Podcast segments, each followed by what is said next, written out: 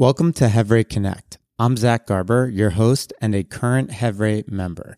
In this podcast, you will get the opportunity to learn about the incredible Cabinet Young Leadership Program. We will explore the stories of fellow cabinet members, alumni of the program, and educational series about the Jewish Federations. If you enjoy this podcast, please share it with your friends, family, and local Jewish Federation. Enjoy.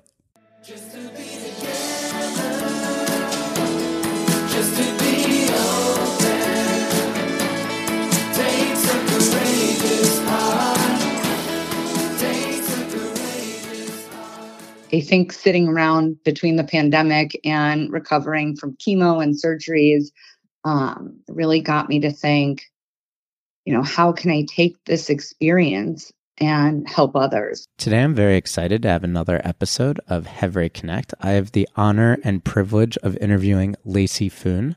Lacey is a second year in cabinet and she has a wide variety of things she's doing and a, a, strong background. She recently got married, had twins, uh, she then went through having breast cancer and took that experience to help work with JScreen to create a subsidized cancer screening company in association with the Federation in Detroit. And then most recently, she has started a new company called Fascination Factory, which is a children's play space focused on learning. So I'm really excited to dive into all these different topics and more.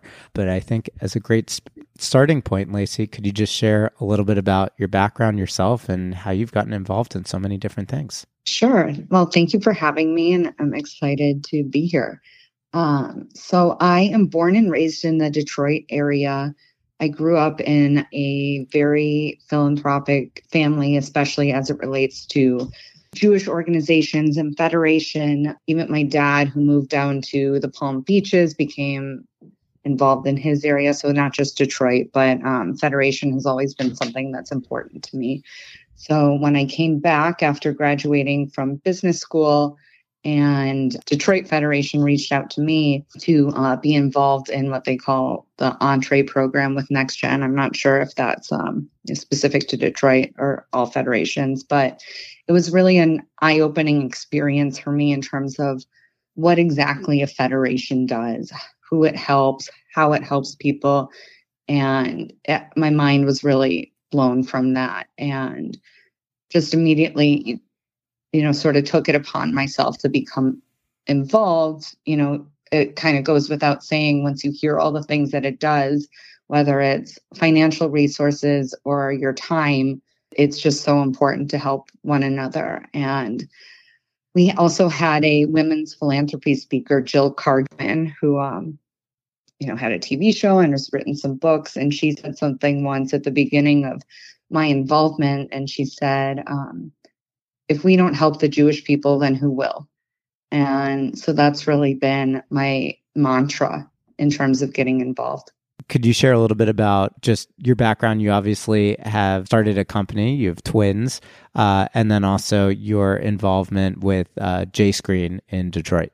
So I graduated from business school. My before getting my MBA, I worked in apartment management and sort of moved my way up to corporate with them, but knew that I wanted to get the experience of a business degree to really understand the finance and everything of a business. And then from there went into commercial real estate, asset management, and acquisitions. Then my twins were born. And even though I always saw myself as a working mom, I just couldn't help but take time off to be with them. And this last fall they started school full time they are turning four in the morning so it's crazy.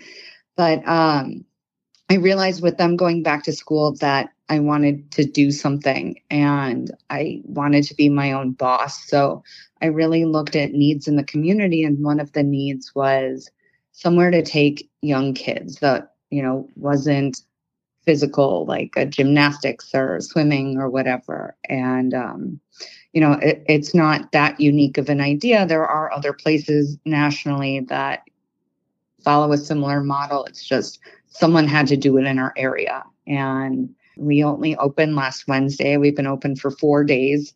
the response has just been incredible. Our following, I've done no advertising, and people are um, really happy that it's there. So I'm excited about that side of um, my career.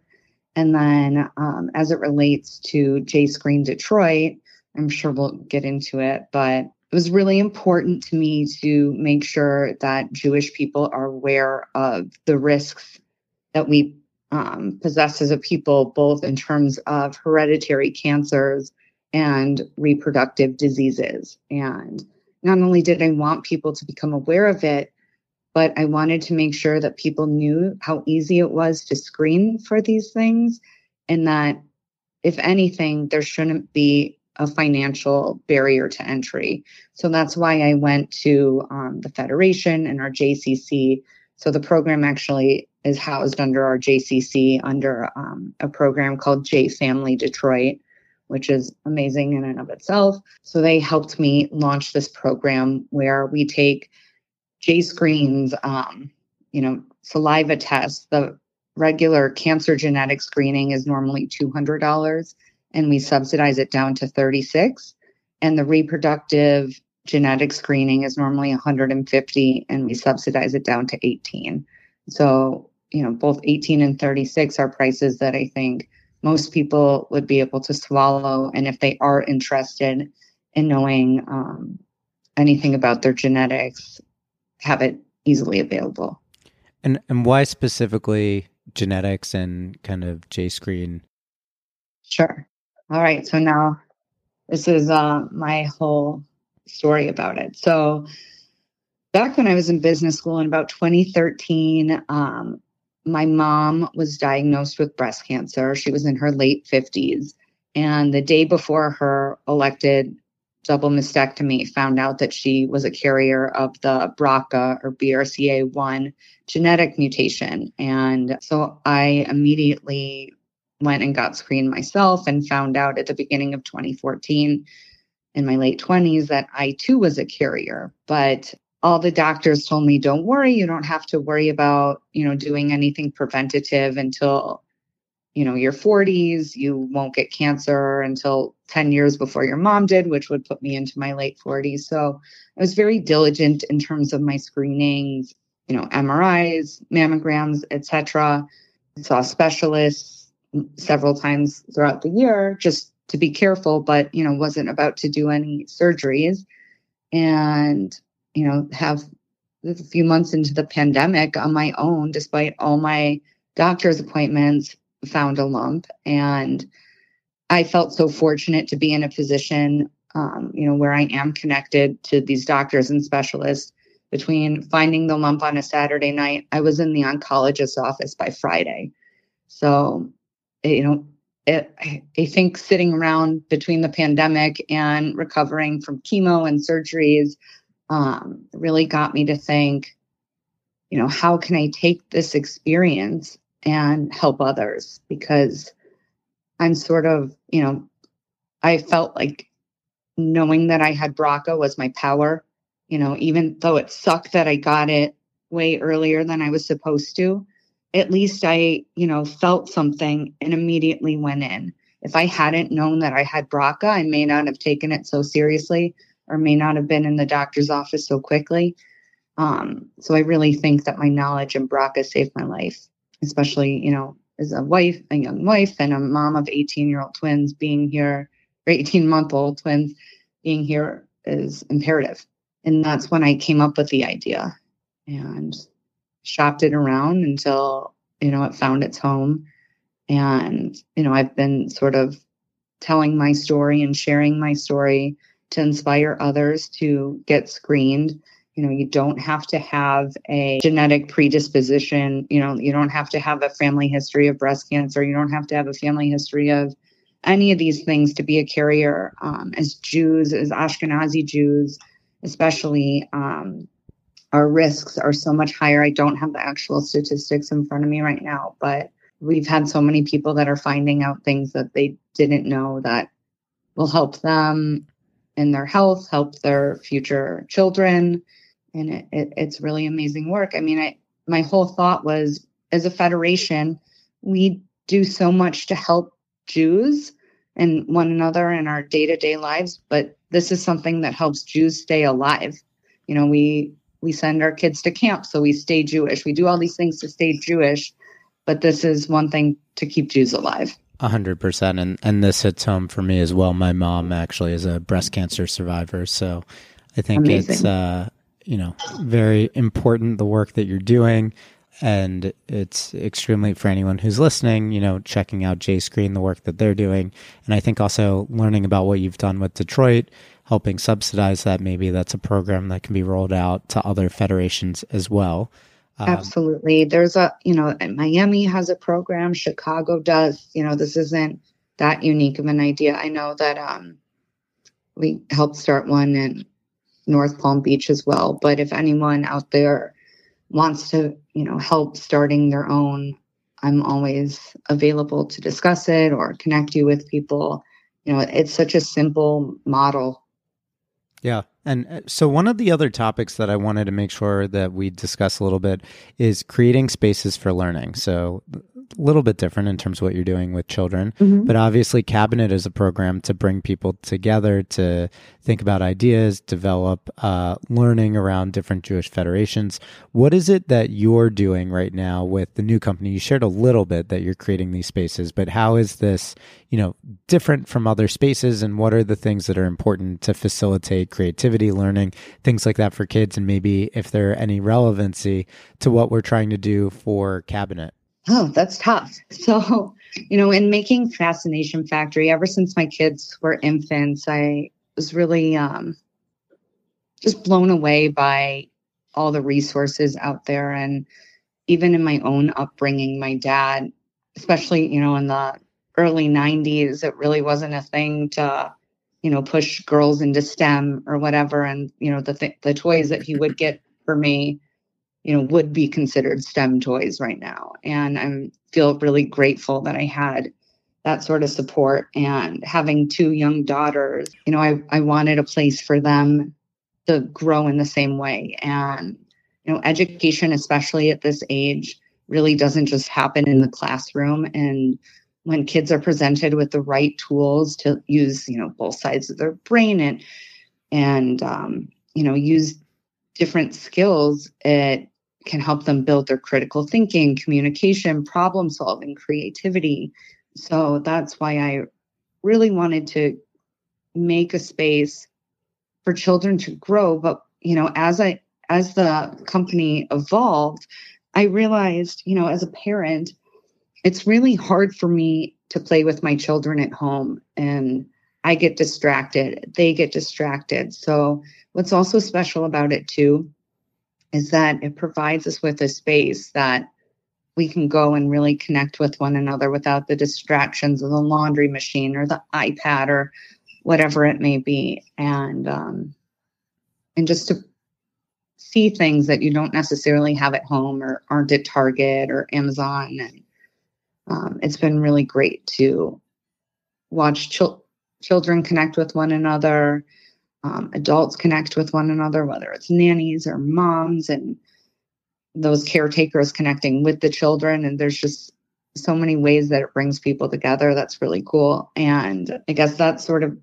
how it can relate to cabinet is just, you know, finding the right spaces that sort of take us out of our comfort zone in order to grow. So I want to talk a little bit about space. We part of this series that we mentioned at the beginning is this is uh, in advance of the upcoming retreat in Detroit. So maybe mm-hmm. you can share a little bit about you know wh- what is going on in Detroit, why people should be excited about retreat being in Detroit in terms of some of the uh, highlights. I know you've been part of the committee helping uh, petition for this. So, you know, I'm personally very excited uh, for what's coming on, having just visited you guys, uh, you know, in the last year, but would love to hear a little bit about, you know, what what is going on in Detroit and why people should be excited for the retreat this summer. Well, I'm glad that you're excited. Um, and I am excited to talk about Detroit because, you know, ever since I was in high school, I have been fascinated with the revitalization of Detroit in my undergraduate, I studied American urban studies and just, you know, seeing my hometown really grow you know, in the last 20 years has been spectacular. And being able to have this national group of leaders come see what has happened is really, really exciting for me. And I know that, you know, when people hear Detroit, they think of, you know, an old industrial city or think that I, because I'm in the suburbs, I live on a farm. Like, I don't know, but that's not what it is. I mean, the first point is that I'm excited about that I hope people will be able to understand from this retreat is how strong of a Jewish com- community we have here. The history of Jewish Detroit is just so spectacular. We have some amazing philanthropists who, you know, started 100 years ago and amazing ones that, you know, are our generation or the generation just before us. And we have one of the greatest campaign powers per capita in a, in a huge Jewish community as well. So I'm just really excited to have some of those people be able to come in and speak and tell their story because you know being from detroit and going to federation events i've heard a lot of their stories. And we just have some incredible um, speakers and lessons. And there's just so much inspiration here not only just you know why they're philanthropic but how they became successful and just some really amazing things that i'm excited to share. So you know, on the other side about Detroit too is, you know, it, as a kid, it it wasn't that great of a place to go. You know, you maybe had a show down there, or you know, you would go to the symphony or the the art institute, and maybe a dinner every once in a while. But other than that, you never really went downtown. You never really felt safe. Um, and it wasn't until the 2000s that it really started to come alive. Um, one of our um, biggest philanthropist in Detroit is Dan Gilbert, whose um, company Quicken Loans is headquartered in Detroit, and he was sort of one of the lay leaders in you know investing in the city, investing in outdoor spaces and things to do, and making people feel welcome and safe in the downtown core, and then you know, I sort of saw through his the things that he was doing, it really spread from the downtown core, the central business district, onto Midtown and onto, you know, all these other uh, Corktown, other areas of um, Detroit. Also, you know, around this time, we also got casinos, which I'm sure uh, our Hevra will be uh,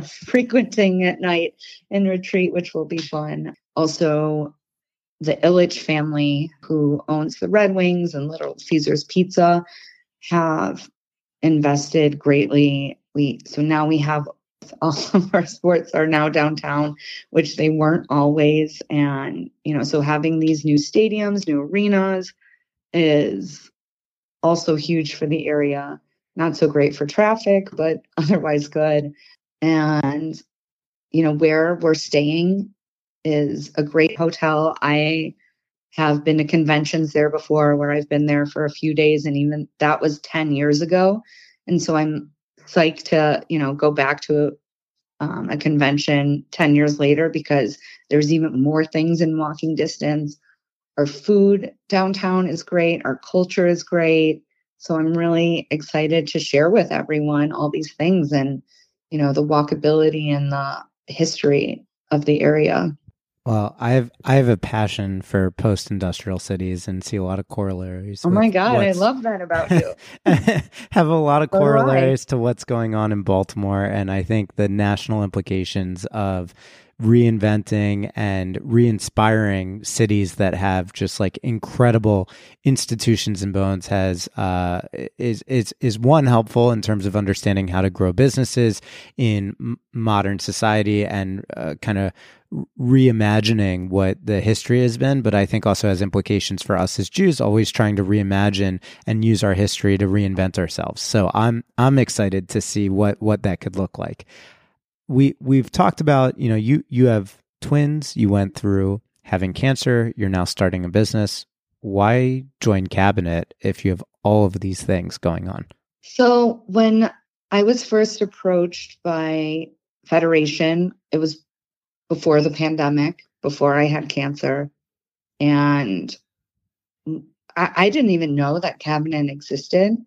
Um, you know, I was really just starting to get my feet wet in terms of not only being involved, but, you know, getting to the point where I could financially make significant or somewhat significant contributions.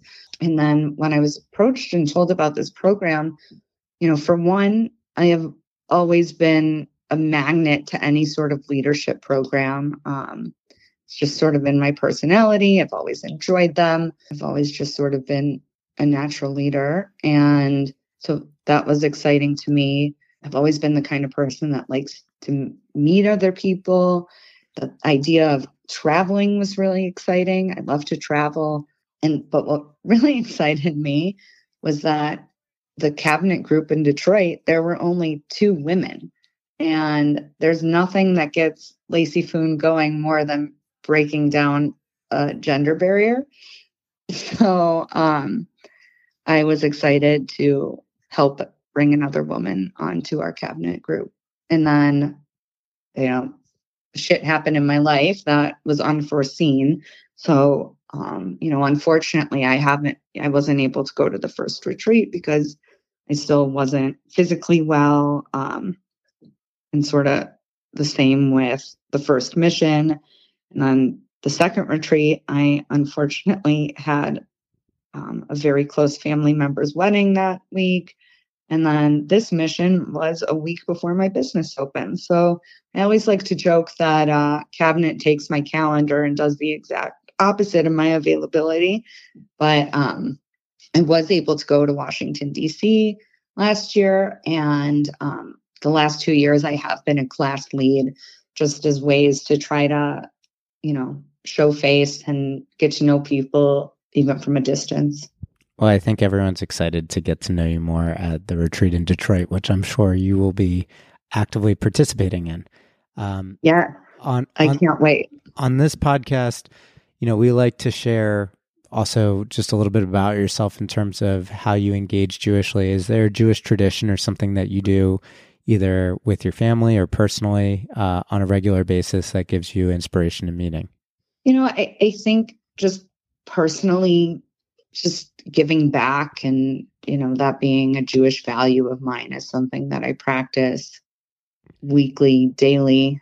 When you look out three, four, five years from now, what would you define as success personally, professionally, you know, f- for your family, the Jewish community at large?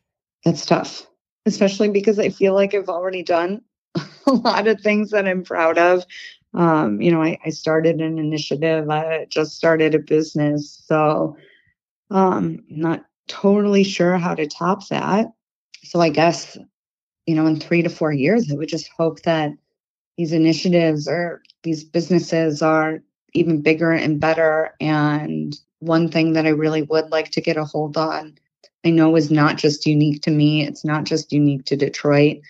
Um, a lot of the ladies in cabinet and I have been discussing that we're having a hard time finding a place in um, women's philanthropy.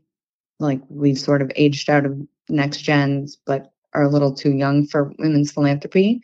And so I would definitely feel success in being able to work together to find a way to um, make a space for our age group.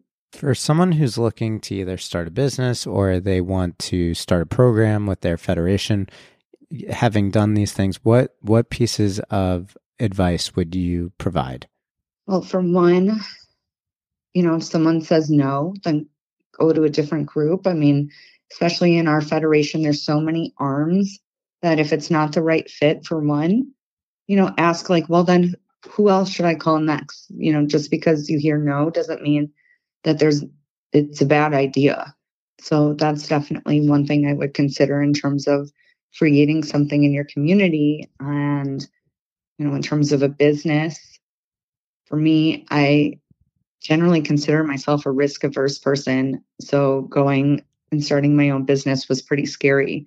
So what I kept doing to push myself further and further was just to engage to continue to engage other professionals whether it was uh real estate broker or a lawyer or you know a designer just anything to keep digging myself a bigger hole knowing that i wouldn't be able to get out of it once i engage them.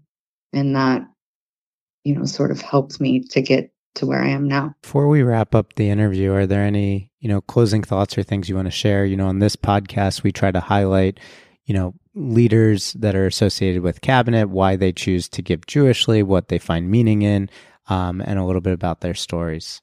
I've hit most of those things so i'll just end by saying that i can't wait to see all of you in detroit. I can't wait to show off this amazing city and our incredible people here. Great. Well thank you so much for your time. Thanks for having me. Through the zooms and the frozen change